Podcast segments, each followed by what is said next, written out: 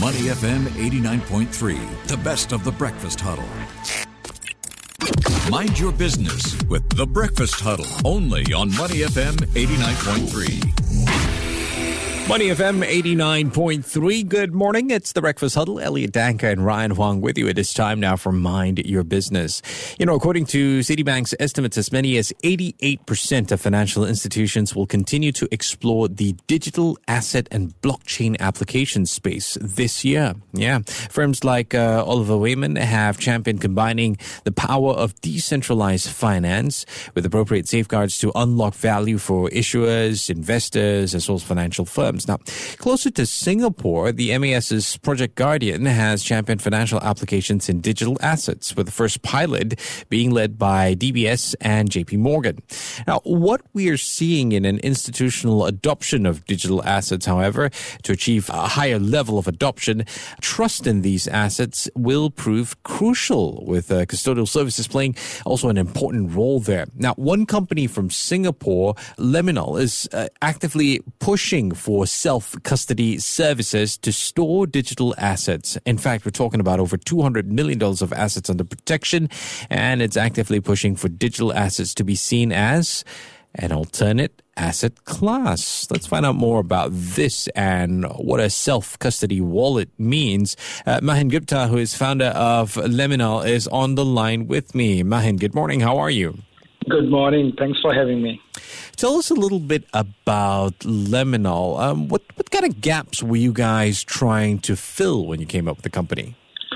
Very simple. Digital assets are just like an asset class. And if you are holding an asset class, then either you want to use the means to secure it, protect it, or you want to use uh, means to, uh, in terms of regulations. Mm. So our infrastructure provides uh, uh, the institutions to store their digital assets securely and with compliance. And uh, in case if they want to hold their digital assets on their self custody, which they should, we provide them a better and secure infrastructure for that. Mm. And you built uh, Liminal during a, a, bear market. What kind of challenges did you face? Actually, that's a, a boon in disguise. Oh. So, uh, so when you uh, when you actually try to build a product at that time, if there is like uh, normally crypto assets go through phases of euphoria, and if you are building in that phase, mm. then it's not a good idea. But if you are building a product for uh, long term with a long view for a five years plus, if you are building a custody product for digital assets, then you uh, you cannot build it like a startup. You want to look at lots of regulations impacts, lots of compliance impacts, and lots of security impacts. So this gives us a chance to look at the digital asset custody model with a different lens and trying to kind of uh, do it right for the people. So actually, the bear market helps because now people are not just looking at the, the pricing volatility or just trying to use the digital assets for investment, but now they are looking at a very separate, very different business models and uh, very different way to look at it, how they how they can store it securely and in a compliant manner. Mm.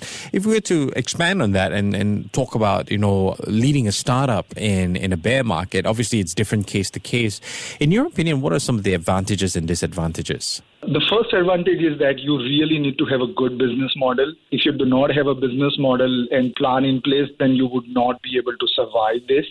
Also, uh, the capital is not cheap and capital is not available. So, if someone is investing in you, then you need to have a really strong team in place, strong uh, strong procedures in place, and so on. Also, when you are in a bear market and if you are actually trying to sell your product, then customers are very, very selective on onboarding a new vendor and onboarding a new customer at that time, it is really important for you to pick the features that actually make sense for the customer and for the other players. In fact, one more thing which we realized is, in fact, the regulators also had kind of a breathing time during the bear market, and they are also looking at from a very different perspective in terms of digital assets. Some of the institutions which were not wanting to touch uh, during the euphoria phase, they are now also looking at the real use cases and what kind of uh, benefits they can get out of the blockchain technology or digital assets industry. So actually, it opens up a, a new type of markets for you. The sane investors or the, the seasoned investors start looking at this asset class because the prices are now much more at a fundamental level compared to the other asset class. In terms of uh, getting talent, this also helps because in a bear market, you are able to build the right team at right cost as well. So, in general, you try to become more uh, systematic, more fundamental driven, and more business model driven. And that generally helps in business. Mm. Uh, let's talk a little bit about the current uh, crypto landscape. What's your personal overview of this current space? There are two phases of it. One is the let's say the pricing, uh, the asset pricing, and the market uh, market side of things. Right now, crypto assets are uh, binding with uh, other asset class and are mainly fluctuated with, with the capital movement, uh, with the availability of capital, interest rates, and all these regime. So I think that it will keep continue doing this for some time. Mm. But the other part of the, the digital asset ecosystem, which is where the technology comes into the picture and where people look at not only cryptocurrencies but also various type of digital assets as a as a separate asset class or as a technology provider or a technology backend. That is where we are seeing a huge amount of momentum. Lots of banks and lots of uh, institutions have started. Of course, they were doing pilots before as well, but now those pilots are at a significant phase. Uh, in fact, 50 plus countries have started uh, looking into CBDCs and are at various stages of trial pilots. In fact, India released their retail CBDC pilot uh, uh, last month. Singapore has done wholesale CBDC pilot. Also, they have done their forex trade on CBDC. Lots of banks in Singapore, uh, including DBS, JP Morgan, are running their pilots here on, on their infrastructure. So, in fact, I think the institution landscape has changed much more. Mm. The talk is now only not only about the pricing, but it is also about looking at it as a as a different asset class. In fact, I think JP Morgan and HSBC did a DeFi based pilot where they can how they can use a securitized token on a institutional grade DeFi yeah. to leverage the, the technology. So, in, uh, one more uh, data point is that approximately more than half of family offices in Singapore and Hong Kong has some kind of exposure to Bitcoin and Ethereum, and uh, at least uh, 30% more of them are looking to now have exposure to Bitcoin and Ethereum. And this kind of gives a much more confidence to the ecosystem that now uh, more mature, more uh, seasoned investment players are coming into the ecosystem, which will actually help with the both liquidity and price volatility as well. Mm-hmm. I like that last point about you know how half of these, uh, more than half of these family offices have uh, some kind of exposure. That kind of brings us back down to the ethos of what we were talking about, where Liminal is concerned. This need for self custody in institutional investing. Tell us a little bit about this. I suppose at the same time, maybe you could help define the the meaning of wallet infrastructure? It is very simple. When you are when you are having an asset class, then in traditional asset class you really did not have any option where you can actually hold asset class. For an example, securities or let's say even uh, institutional level grade gold uh, holding physical gold and so on. So at that time, you most of the time you want to use uh, a regulated or a qualified custodian to to store your asset maybe by, uh, because you are not uh, capable or maybe regulators want you to use a qualified custodian. But digital assets is the first asset class we are seeing where you have this option available to you. And uh, if you ask me, if you are holding a digital asset, so until there is a regulated reason for you to hold it on a qualified custodian or locally regulated exchange, you should not hold it with third parties. You should always hold it with uh, your own self custody. Sometimes people think that it is a very new concept. It might be very technologically complex. As people, when, when internet started, people did not know how to use internet. They struggled with how to access internet. Yeah. But now it, it's the same thing here. It's a, it's a small learning curve. And as this learning curve, uh, in, uh, as the learning curve knowledge improves, and as the market players like Liminal and other custody players improves the infrastructure around self custody, this will keep improving. Self custody is basically simply controlling your own assets under your control. Uh, no one else can spend or uh, use that uh, that asset without uh, you approving it or without you authorizing it. Does that then make you invulnerable to things like cyber attacks? Are there any other checks and balances that need to come into play? Absolutely, absolutely. So, uh, digital assets, let's say before 10 years, did not have a lot of tools and technologies and methods available for uh, for institutional level storage of digital assets. But now the digital assets industry has moved really, really fast. In fact, uh, sometimes I say this to my team: digital assets industry is the one industry that moves faster than even even the rockets and uh, uh even the AI. So uh, right now, the tooling available to store your digital assets securely with lots of new technology such as multisig, MPC technology, and hardware-based wallets and HSMs.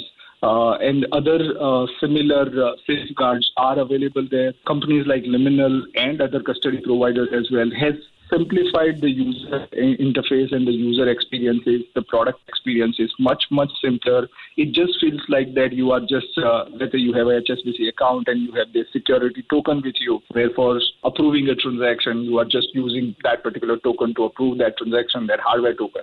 All right. The the new interfaces and the new experiences are almost at similar level. Does not require you to understand more on technical nitty gritties of uh, digital assets. Mm, so that once you take away that technical nitty gritty, indirectly you bring in more players and you increase that investor interest. Absolutely. And that also improves confidence of regulator because regulator always wanted to look at the consumer protection, the security risk, and the price volatility risk as well.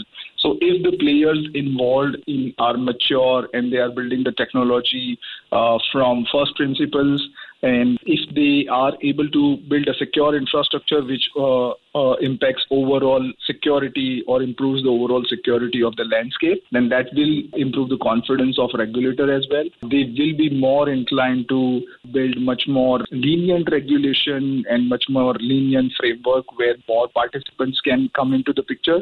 But having said that, I still believe that we are still very far from uh, true retail adoption on both self custody and uh, digital custody side uh, or qualified custody side. Yeah. Mahin, I, I, I couldn't help but pick up on the, on the one thing you, you talked about how that could bring in more regulation. That's something that everybody wants to sort of uh, stop that volatility, right? But you use the word lenient regulation. Is is that really? Perhaps is that the answer? Uh, regulation, but a lenient framework, as long as these checks and balances are in play. Absolutely, and this is how actually regulation grows. So it starts without regulation when there is a, everyone is experimenting something fails something does good and then regulation comes into the picture with uh, most likely sandbox and mm. then it starts with a lot of restriction but as the technology grows as the as people understand how this technology should be used how the infrastructure or tooling around this gets mature more secure more compliant more interoperable within uh, understanding also people start understanding what is expected out of this infrastructure what right. is expected out of let's say reporting requirements AML CFT requirements for this particular technology, then regulators starts getting more understanding and more comfort out of this, and then they start becoming, let's say, from sandbox, uh, you are allowed to, let's say, talk to more participants and then involve more participants and so on. So it's it's good that companies like Liminal and other companies they build with security and compliance as first principles, and once that is in, then uh, there will be more options available. For an example, if if there is a bank in Singapore right now, if they want to have exposure of hundred dollar of Bitcoin on their ledger, then they need to keep hundred and twenty five dollars as a security. Now that removes a lot of use cases out of the picture for banks. Now, once the regulator gets comfort in the storage, in the usage, and in the compliance of these uh, these assets, then at that time this requirement will go a little bit more lenient, maybe come to let's say $100, $400, then it comes to uh, the risk profile will start going down. And if this risk profile start going down and banks are allowed, let's say, later down the line for having more exposure to assets, then that will open up more use cases. Very interesting. Been speaking with Mahin Gupta, who is the founder of Liminal. Mahin, thank you again for your time today. Take care and have a great day ahead. Take care. Before acting on the information on Money FM, please consider if it's suitable for your own investment objectives, financial situation, and risk tolerance. To listen to more great interviews, download our podcasts at moneyfm893.sg or download the SPH radio app available on Google Play or the App Store.